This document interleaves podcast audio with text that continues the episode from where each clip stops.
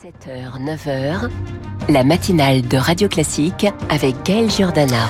Il est 7h30 sur Radio Classique. Bon réveil à tous. Voici le journal de Charles Bonner. Avec à la une ce matin une école militaire pour apprendre à utiliser des drones au cœur des, des guerres modernes. Après les émeutes, les réponses du gouvernement et les attentes des élus locaux. Et puis avec l'inflation cette année à Halloween, il faudra plutôt choisir le sort que le bonbon. Et juste après ce journal, l'écho du monde avec Christian Macarian, on fera le bilan de la visite d'Emmanuel Macron au Proche et Moyen-Orient. Mais avant sa direction les États-Unis avec deux fusillades cette nuit. Le bilan fait état d'au moins 22 morts dans la ville de Lewiston, dans l'état du Maine. Bonjour Charles Ducrot. Bonjour. Le tireur est identifié. Oui, il s'agirait d'un homme, ancien instructeur en armes à feu dans l'armée américaine, âgé de 40 ans. Il a fait irruption, arme semi-automatique en main, dans trois lieux différents de la petite ville de 36 000 habitants. Un restaurant, un bowling et un supermarché. Le bilan de 22 morts reste provisoire. Au moins 50 personnes ont été blessées. Le tireur a pris la fuite. Il est toujours recherché par la police et ses motivations restent inconnues. Les autorités américaines ont décidé la fermeture des écoles ce jeudi et demandent aux habitants de rester chez eux. Cette année, on recense plus de 400 fusillades de masse aux États-Unis, un record depuis 10 ans. Les précisions de Charles Ducrot, des militaires formés à l'utilisation de drones. L'école de l'armée de terre est inaugurée ce matin en Haute-Marne par Elisabeth Borne en personne, signe de l'importance de ces technologies dans les questions de défense.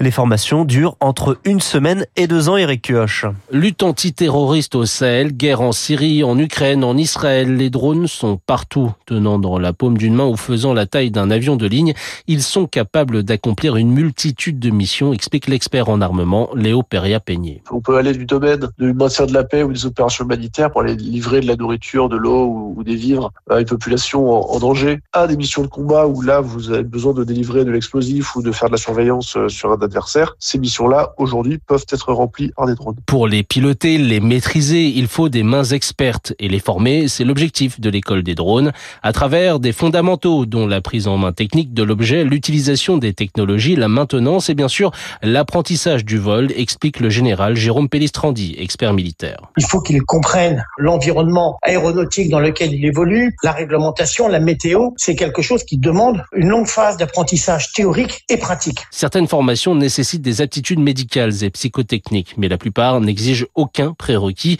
Elles sont destinées principalement à l'armée de terre. Néanmoins, des sessions à destination des civils sont aussi dispensées. Les personnels de la SNCF, par exemple, utilisent des drones pour la maintenance des pylônes électriques, notamment. Après la Haute-Marne, Elisabeth Borne se rend à la Sorbonne. C'est là qu'elle présente les réponses du gouvernement aux 500 maires touchés il y a quatre mois par les émeutes.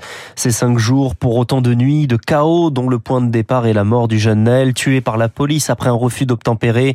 École, commissariat, préfecture brûlée. Par endroits, les stigmates sont encore là. C'est le cas à Montargis, dont le maire Benoît Dijon réclame plus de policiers. Il manque une vingtaine de policiers nationaux et une dizaine de personnels civils pour faire marcher le commissariat. Le ministre de l'Intérieur, Gérald Darmanin, c'est très bien que nous avons un problème d'effectifs. Il dit, il y en a 10 qui vont arriver. Ben, je dis, c'est très bien les 10, mais il en part combien de l'autre côté? Ben, Il en part 10 à peu près. Il part des gens qui sont butés ailleurs. Il y en a qui partent en retraite. Il m'a fait croire que c'était un cadeau exceptionnel, mais je dis, 0 plus 0, ça fait quoi? Ça fait la tête à Toto, ben, c'est pareil. Hein Donc, faut pas quand même se fiche de nous. La réalité, c'est qu'il y en manque 30 si on avait eu 20 policiers en plus, on aurait pu dissuader les émeutes de se faire. Le maire de Montargis dans le Loiret avec Lauriane Tout-le-Monde, l'exécutif veut aussi aborder l'autorité parentale puisqu'un tiers des jugés étaient mineurs et demain, un comité interministériel des villes sera présidé là aussi par Elisabeth Borne. Redouane Faïd, condamné à 14 ans de réclusion criminelle pour son évasion en hélicoptère de prison.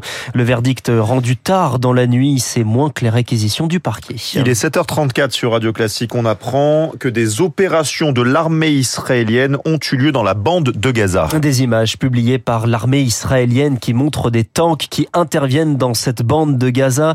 Une opération donc terrestre qualifiée de ciblée par Tzahal, l'armée israélienne.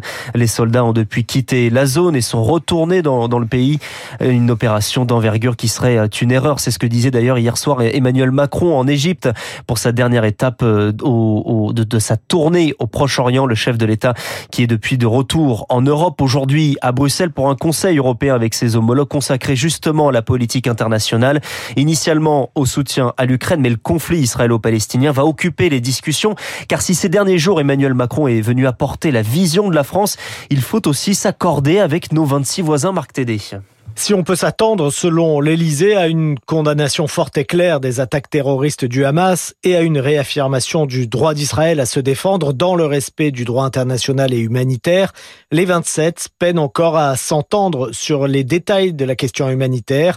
Cinq pays ont refusé en début de semaine de soutenir un éventuel appel à une pause des combats, souligne Sylvain Kahn, historien spécialiste de l'Union européenne à Sciences Po. Peut-être qu'il n'y aura pas de consensus euh, sur l'idée de trêve euh, humanitaire, puisque ça serait au bénéfice de l'une des deux parties, en l'occurrence le Hamas, selon l'analyse développée par euh, les gouvernements allemands, tchèques, italiens. Par contre, euh, il y a un accord unanime sur le fait qu'il faut poursuivre le soutien humanitaire. L'aide humanitaire qu'apporte l'Union européenne a même été triplée la semaine dernière. Pas de division profonde donc selon ce spécialiste, mais une discussion classique entre pas moins de 27 États souverains aux histoires et aux sensibilités différentes.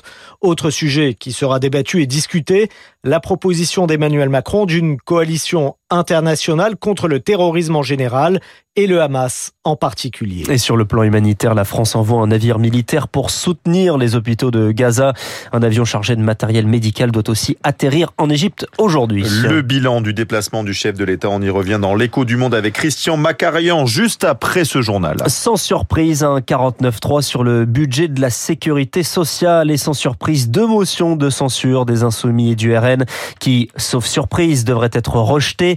La partie recette de ce texte exclut pour le moment une ponction dans le régime complémentaire de retraite. C'est l'Agir Carco dont la CGT va signer l'accord qui acte une revalorisation des pensions de 4,9% dès le 1er novembre. À quelques jours d'Halloween, les paniers à bonbons risquent d'être un peu plus vides car leur prix, celui des bonbons, pas des paniers, est en forte hausse, plus 21% en un an au mois d'octobre. C'est beaucoup plus que l'inflation alimentaire sur les autres produits. Alors certes, il y a le contexte international, mais ça n'explique pas tout. Certains profitent un petit peu de la situation, nous explique Amandine Stevenin, la présidente du FC Que Choisir. C'est aussi un marché qui est particulier puisque seulement 20% des parts de marché sont aux marques distributeurs et il y a Haribo qui représente plus de 40% de parts de marché. Et si on regarde les augmentations pratiquées par Haribo, on voit bien que ponctuellement, quand on est sur un moment où euh, beaucoup de bonbons vont se vendre, les prix euh, réaugmentent puisque là, euh, les Schtroumpfs c'est 26%, les chamallows c'est 24%. Donc en plus, on est au-dessus de la moyenne générale de l'inflation des bonbons. Une propos recueillie par Servan de Pastre, une première mitigée pour Victor Wembanyama en NBA, son club des San Antonio Spurs battu cette nuit